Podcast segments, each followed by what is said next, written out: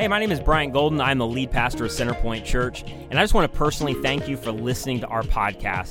And I also want to invite you, wherever you are around the country or in the Tampa Bay area, to join our digital online campus at centerpointfl.org. And here's what you need to know our vision is to create an alternative to church as usual for all people. And all that means is, regardless of whether you've been a long-time follower of Jesus, you're new to faith, you're investigating faith, or you don't even know what you believe, our goal is for you to feel like you belong, even if you never believe. And so, thank you again for listening, and I hope today's message encourages you and helps you. How we doing? Merry Christmas. For the first time um, in forever, it's not 82 and humid, so it actually feels like Christmas, which is awesome. Uh, so here's a question for you, and I already know the answer, but I'll ask it anyway. Have you ever been uh, disappointed by a gift at Christmas? Or just disappointed in Christmas in general. So, like, for some of you heading into tomorrow, like, there's huge expectations that's going to completely underdeliver for you. Uh, Merry Christmas. Like, that's just, just a part of life. Um, the story I always think about, though, is my wife and I, first year of marriage, and, you know, no kids yet. And it's Christmas morning. I have her gift, and I, I'm feeling pretty good about myself. And it's only in retrospect where I realize how naive and stupid I was. But I was giving her a gift and she starts to open it. And have you ever had those moments where like they're mid, you know, package unwrapping and you just recognize this was not a winner? and they're going to try to be gracious. So, as graciously as she could, I think she's trying to figure out what to say. She fully unwraps this thing and she just looks at me and she's just like, lamp? Like a lamp? And I thought, like, yeah, it's a, it's a nice, this is not like the Christmas story leg lamp. It's a nice, like, what's wrong with you? But it was not what she was expecting first year of marriage. Now, here's the thing I would say, though, side note, is we're more than a decade into this thing. We're four kids later, fully domesticated. My wife would take a lamp all day long for Christmas, but not first year of marriage. And then the other part of it is if you have kids where you get your kids a gift, and it's a big deal and you're kind of more excited about it than they are and so you can't wait that parent thing where it's like it really is fun to get your kids stuff and then see your reaction but you get them something you're really looking forward to and then they don't give you the reaction that you want at all so it's like highly anticipated. They open it up and they're like, oh, thanks. Throw it off to the side. Next present. like, no, no. With what I paid for that, I need more from you, right? So there's all of that. But the reality is, like, it doesn't always meet expectations. There's parts of it that can disappoint us. And that's just life. And there's a part of that, and this is not a stretch at all, that really sets up the Christmas story. It is the Christmas story. And maybe you know a lot of this. Here's the thing I kind of love about this is whether you've been away for a decade, probably for good reasons, there's so much of this that you know. Like an angel shows up to Zachariah and Elizabeth, and they are way too old to have kids. And in fact, in that culture, if you were at their age and didn't have a kid, they thought, well, the gods are cursing you. Like God's paying you back for something. That's just how they thought in their culture. And so an angel shows up, and no, no, no, actually, you're going to have a kid and you're going to name him John. He's actually going to be the forerunner for the Messiah that's been long awaited for decades, in fact, even hundreds of years. And yet it was it was kind of unbelievable. Like there's so much around it where it's just hard to really think that it's true and yet there's part of it that is believable. Because then Jesus would show up and he would constantly be drawn in the direction of people who thought they were cursed by God or that God was trying to pay them back or God would want nothing to do with them. And then you know that the next part of the story, an angel shows up to Mary, and Mary's a 14 year old maid. And she's married to no name Joseph in Nazareth who's making furniture. And like I always say this, but it's true. Like nothing that Joseph made survived the first century. Like first century, uh, you know, equivalent of IKEA furniture. Like nothing lasted. We don't know how good he was at his craft, but we don't know anything more than just a no name carpenter. And Mary's a 14 year old girl. And an angel shows up to them, like with that context, and says, You found favor with God. And Mary thinks, I'm 14. I haven't had time to find favor with God. I've barely lived enough life. And the whole thing, if you're honest, is a little bit unbelievable. And yet there's a part of it that is believable because then Jesus shows up. And Jesus is constantly moved to grant and bestow favor on people who did not earn that favor. And then, and you know this part of the story, then an angel shows up to shepherds. And they're actually the first to hear the pronouncement that this long awaited king, this savior, this Messiah has now touched down on planet Earth. And I don't know how significant you know this, but it's so significant because this wasn't the cultural elites, this wasn't even the middle class. They were shepherds. And in that culture, shepherds handled dead animals as part of how they made a living. And so, in their ceremonial religious system, they couldn't go to the temple. And so shepherds basically had the attitude, well, we're never going to be in with God any, anyway. Nobody will ever invite us to the temple, so who cares? They just stopped trying. And so they were on way the outside of the religious system and culture. And so angels show up. And if you're a shepherd, you think if an angel shows up to me or if God's speaking through somebody, it's not going to go well for me. And yet the angel shows up to the shepherds first and says, A Messiah has come, and we want you to know about it first. And the whole thing is a little bit, maybe a lot, unbelievable. And yet there's a part of it that is believable because then Jesus would show up, and Jesus would grow up, and he would constantly be moved in the direction of outcasts and outsiders and people who felt like if God showed up, it wasn't going to go well for them, and he flipped the tables of religious leaders. But here's the thing, and I'll just say what some of you think because I get this. As you get older, it becomes even more unbelievable. And we tend to grow even more cynical, and we have a lot more questions. In fact, our little kids' Sunday school questions grow into adult questions. And suddenly, what was unbelievable now is just kind of out of reach, and we become really cynical, and the whole thing becomes fairy tale and fable. And if I can just kind of make fun of it for a second, we see the cartoons and the Sunday school version of this, and it's you know, white Middle Eastern Jesus, which is kind of like Bigfoot riding a unicorn over a rainbow, like doesn't really exist. And we have all these ideas that it was a silent night. It wasn't.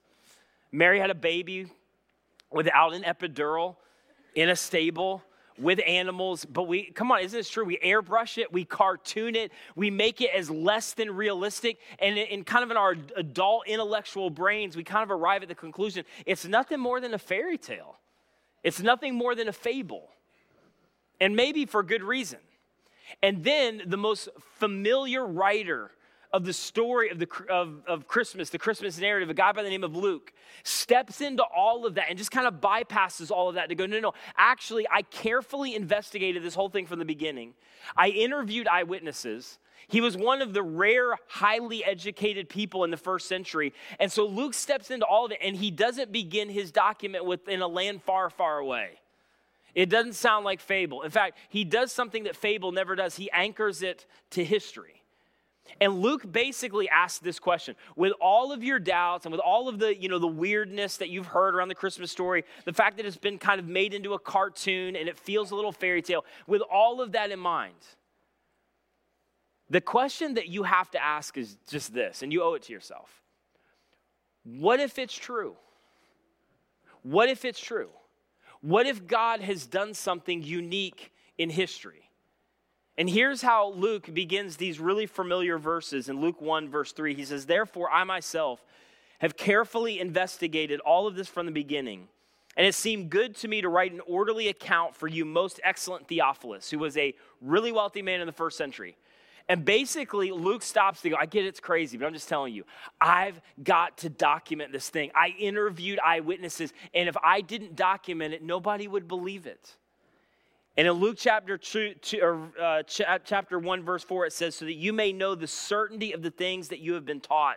And, and again, Luke would say, And I'm telling you about eyewitness accounts, eyewitnesses who are still alive at the writing of this document. And then he says, and then listen, again, he does something that fable, that fairy tale, they never do. He anchors this to history, and he says this in Luke chapter 2, verse 1. In those days, really familiar verses, Caesar Augustus issued a decree that a census should be taken of the entire Roman world, and everyone went to their own town to register. And just a real quick side note I don't know how this happened. But somewhere along the way, God did something that nobody expected because Mary and Joseph were actually in Nazareth. And yet, all of the prophets foretold the fact that this baby and, and or this Messiah would be born in Bethlehem, or specifically Bethlehem Ephratah. But they're a hundred miles away from that location. There's no way that this couple in Nazareth is going to end up in Bethlehem. And yet somehow, God whispers into the ear of the most powerful man in the world and he issues a decree that would take Mary and Joseph from Nazareth all the way to Bethlehem, 100 miles away. And Caesar Augustus has no idea. But he begins to orchestrate this Christmas narrative in ways that he could never understand or never know. And here's the thing that's just an interesting side note Caesar Augustus was considered the son of a god.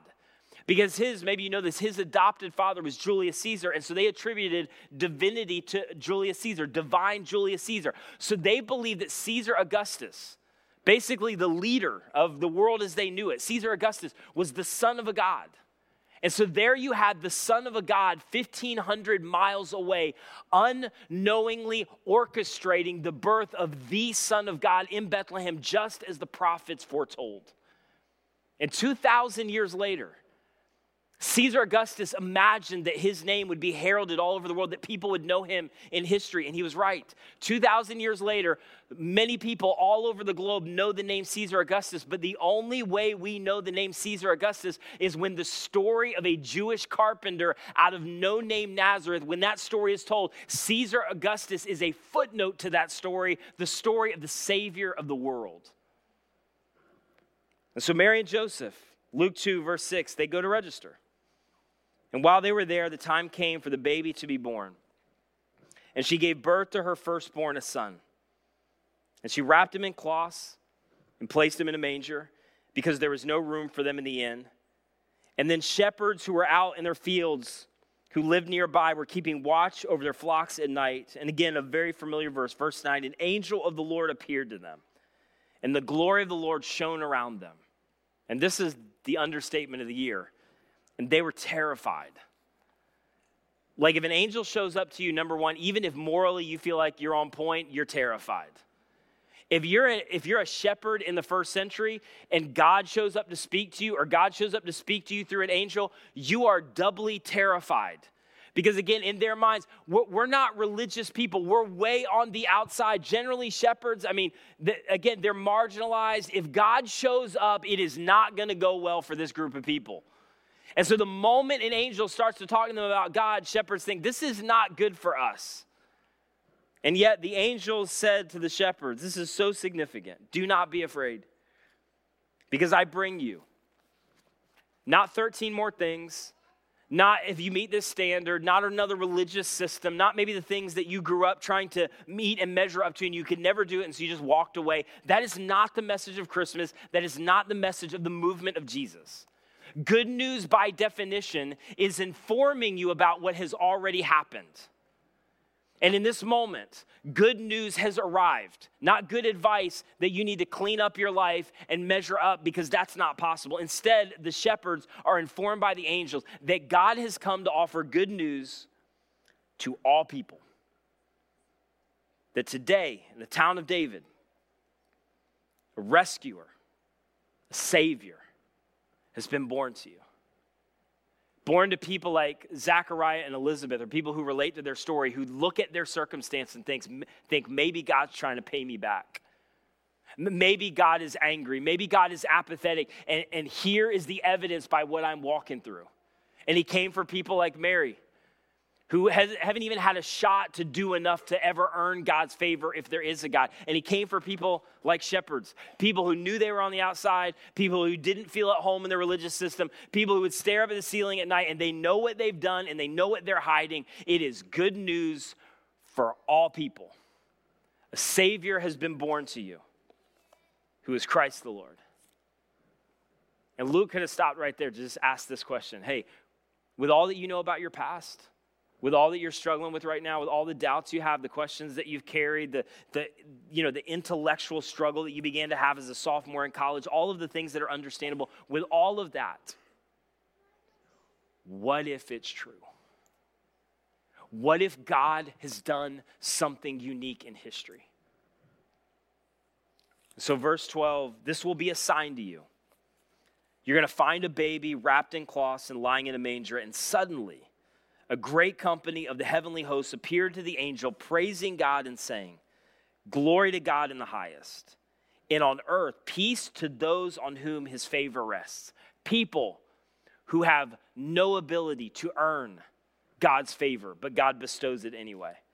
And when the angels had left them, they, gone, they went into heaven, and the shepherds said to one another, Let's go to Bethlehem and see this. And this is so significant see this thing that has happened. Just real quick, because I, I, know there's so many backgrounds over this weekend, and you got drugged here and coerced here, and I apologize on behalf of whoever, you know, what shady behavior led you to be here at the two o'clock today, but I'm glad you're here. Here's what I just wanted to tell you this is so important. We do not follow Jesus because of the Bible. We follow Jesus, those who believe that this is legit and true, because something happened in history. For 300 years, there was no assembled Bible or this, this assembly of documents. Simply, God did something in history, anchored it to history. There was overwhelming evidence, documentation, and eyewitnesses. And eventually, it led to the necessity of this library, this documentation of everything that God did. But if God had not done it and anchored it to history, we would not be followers of Jesus.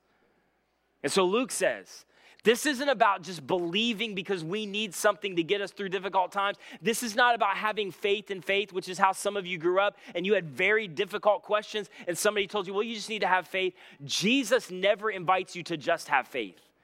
Jesus invites you to have faith in who he is because of what he did anchored to history, because this is an intellectually robust faith, and we are invited into following Jesus because of what Jesus did in history.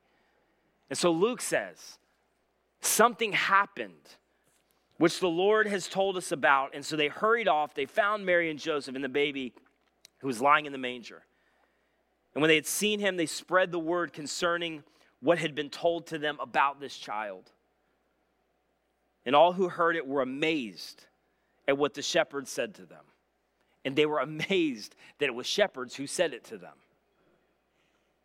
and maybe one of the most important verses of the entire Christmas narrative. But Mary treasured up all of these things and pondered them in her heart. Because it's easy for us to lose perspective on this, but who in the world would believe her? And we don't really know, but we assume that she tried to raise Jesus as normally as possible.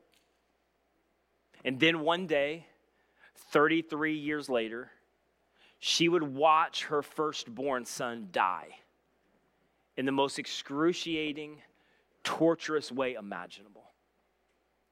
And then she would embrace and be embraced by her resurrected son. And in that moment, she knew without a doubt he was exactly who the angels foretold. He was the Savior of the world. But more importantly to that, in that moment to Mary, he was her personal Savior. And he wasn't her personal savior simply because she just needed hope and faith in a moment when she was desperate.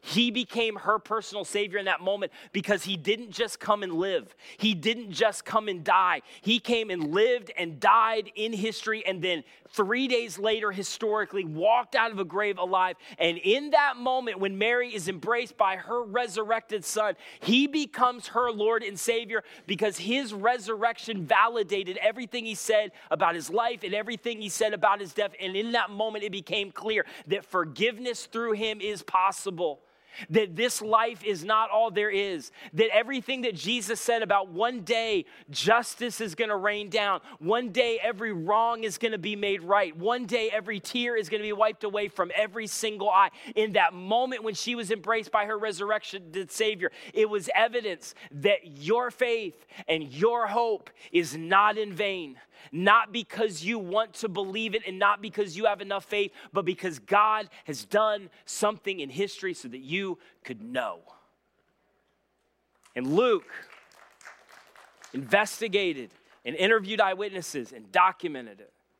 But it was a guy by the name of Paul who came along to explain it and explain why it mattered. And here's a one verse summary of why the Christmas story mattered and what the Christmas story meant when Paul said this to a group of Roman Christians in the first century when nothing was going well for them. And Paul writes his summary, but God, this is the story of Christmas, but God demonstrated his own love for us in the most unbelievable way.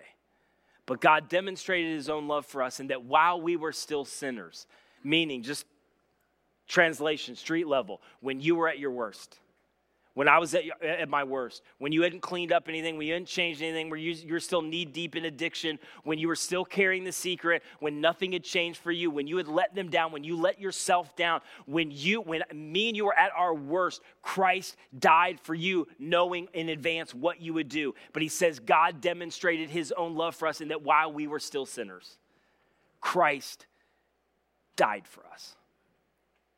Basically, God sent a baby to grow up to do what we couldn't and to live the life that we couldn't. And the message that Jesus offered the human race was personal. It wasn't another list. It wasn't the religion you grew up with. It wasn't here's the standard, good luck. What Jesus was offering, the message he was offering was personal. So God had to come personally. Because you know this already, right? Just in regard to life. For God to demonstrate love and for anybody to demonstrate love, it requires sacrifice. In fact, anybody who wants to reveal the level or the depth of their love, they cannot demonstrate that love without sacrifice. Your husband can say that he loves you, your wife can say that he loves you, your boyfriend can say that he loves you, your kids can say that they love you. The only way that you really understand the love of some individual in your life is the willingness on their part to sacrifice. Love must be shown to be known. So, how does God, who says that he loves the entire world and has brought something brand new to planet Earth that religion never thought of, never came up with, this is a relationship with a personal Savior. How does God, who says he loves the entire world, demonstrate it? The only way would be to come and make a sacrifice that you would know about because it wasn't, this is unlike any other religion, because it wasn't enough just to say it, you needed to see it. And the fact that God came through Jesus to live the life that we couldn't live, the perfect life, and then to willingly die a death that he didn't have to die. In that moment, he wasn't just saying this to the world, he was showing the world. He was allowing the world to see it that no matter what you've done, no matter how far you've gone, no matter how long you've wandered off, no matter how much you fit into the prodigal category, you have a God that gives you extraordinary worth. You have value. You are a son, you are a daughter of God. The value of a thing is determined by the price it brings, and your Savior gave up his life to redeem you and have relationship with you. And so God, in the most unbelievable way, staged a demonstration that could be documented. And just think about this 2,000 years later. I say this all the time, but you can love Jesus, you can hate Jesus, you can disagree with Jesus. You think you can think Jesus is a good teacher, but I don't think he's any more than that. You can you can frame Jesus however you want. But you can't ignore Jesus. Because right now in every language, every ethnicity, every continent, in every generation, on this weekend alone, the carpenter from Nazareth, who didn't write a book and didn't travel more than 30 miles from his home, his name is dominating the globe.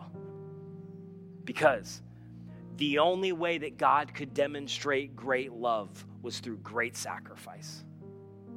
And so God staged a demonstration of his great love through a great and necessary sacrifice so that the world would know, so that you would know.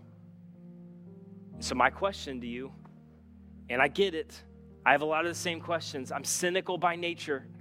I don't understand the seeming inconsistencies, and I don't know what God's doing here. And the experience you had with somebody who represented Jesus that just turned you off to the whole thing. All of the really good reasons that we have, I understand all of them. What if it's true? What if it's true? What if God has done something unique? And what if God has done something unique in history?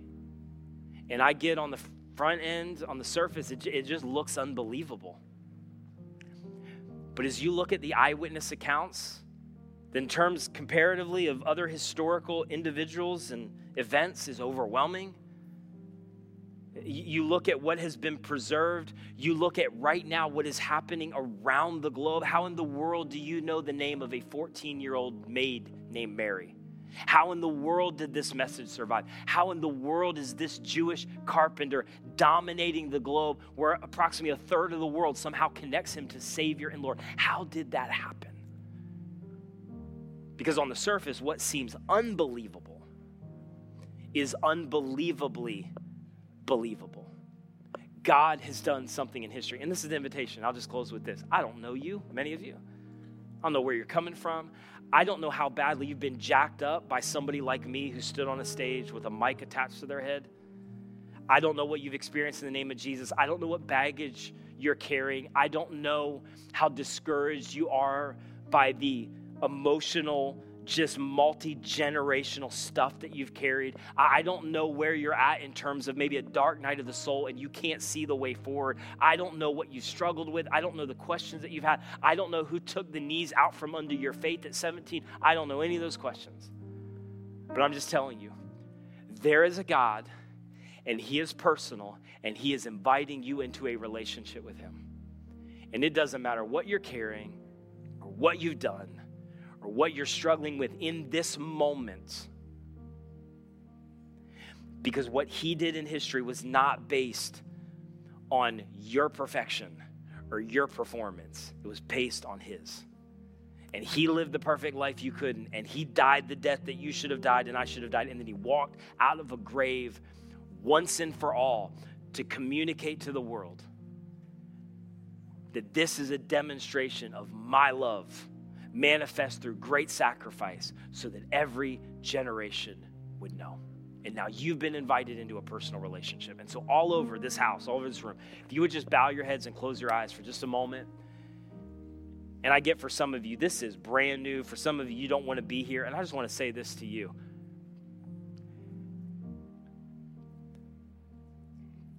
Regardless of whether you ever believe what we believe, you can belong here, and whether you believe this or not, you are loved by a heavenly Father, whether you believe in Him or not.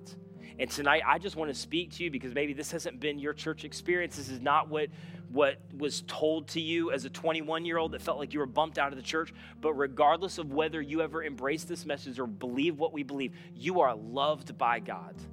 And you can belong in this place even if you never believe but others in this room like this is this is a moment and i can't really explain it but this is the moment that's been happening for people for 2000 years all over the globe in every generation. That you can hear something 14 times or 44 times and somehow there's a moment where it just clicks and your answer to luke's question is it true? Is a resounding yes. And it doesn't mean you still don't have questions. It doesn't mean that what was done to you doesn't hurt. It doesn't mean that you didn't have a bad church experience. It doesn't mean that you're still not really wrestling with big questions about life and about God. But you've come to the place in this moment to believe it is true. Jesus really did come. Jesus really did rise from the dead. Jesus really did do what I couldn't do. And so, in this moment, if that's you, I just want to lead you in a prayer as a declaration of trust in what Jesus has done on your behalf. And this prayer does not save you, it's simply your declaration of faith and trust. But right where you are, with no nobody looking around, heads bowed, eyes closed, just out of respect for what God's doing in the hearts of people in this room, I want to lead you in this prayer. Jesus, I believe that you're God. I believe that you lived the perfect life that I couldn't. And I believe that you died on the cross for my sin, past, present, and future. And I believe three days later, you rose from the dead. And right now, I'm not trusting me any longer. I'm trusting you to forgive me, to save me. One more time, if this is your moment, I think there's no better moment than this weekend to make this transfer of trust. Jesus, I believe that you're God. This is in your own heart, your own mind. I believe that you came and lived the perfect life that I couldn't. And I believe that you died on the cross for my sin, past, present, future. Three days later, I believe that you rose from the dead. And right now, I'm trusting you to save me and to forgive me. And the scripture says, and I say this all the time, even if you stumble to the finish line of your life, you never beat the addiction. You never outrun the dysfunction. You never clean it up. Your behavior never ma- matches up to where you wanted it to be. You will still stand face to face, righteous, holy, accepted by your heavenly Father, because it is based on what He has done for you, not what you can do for Him. It's called grace. It's good news to all people. And so, if this is the moment you've made that transfer of trust with nobody looking around, I'm not going to do anything weird, I promise. But would you just lift up your hand as just a just a signifier in your own heart and mind? This is the moment that I am placing my faith and my trust in what Jesus has done for me. Just keep it up for just a second. Yeah. Yeah. Yeah. Yeah. Yeah. Yeah. Yeah, just keep it up for just a second. I just want to acknowledge you. One more time, if this is that moment, and there is no greater weekend for this to be your moment to place your faith, your trust in what Jesus has done. One more time, I just, I just want to ask you to lift up your hand. An usher's going to put a card in your hand. You don't have to do anything with that. But if you want to and want more information, you can take that to the info center or somebody around here to, to just give you more information about this journey. But one more time, and then I'm going to pray for you.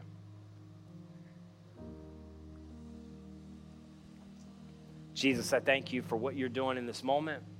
I thank you that we are caught up in what you have been doing for several thousand years, and that is rearranging people's eternity forever by placing their faith and trust in what you've done on our behalf. And I pray that wherever we are tonight, that this would just be a catalyst for what you want to do for our future. There's some of us who've placed our faith and trust in you a long time ago, but in this moment, we don't see you, we don't hear you. It's easy to think that somehow we're being paid back, that you're apathetic, that you're angry, you're not interested. I pray these moments would be a reminder to us that regardless of what our circumstances shout, you are with us, you are for us, you will never leave us or forsake us.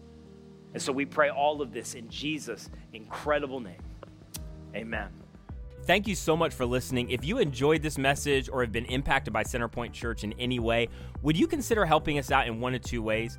First, if you would just spread the word, share this message with your friends, family. Maybe you could go rate and review our podcast on your favorite podcast catcher, but this helps us so much more than you know. And secondly, this ministry is supported by people like you through their financial generosity. And so if you've been impacted by any of these messages, would you consider giving to support the mission and vision of Centerpoint to see people reach with the radical grace of Jesus? You can give today on our website at centerpointfl.org. And again, that's centerpointfl.org.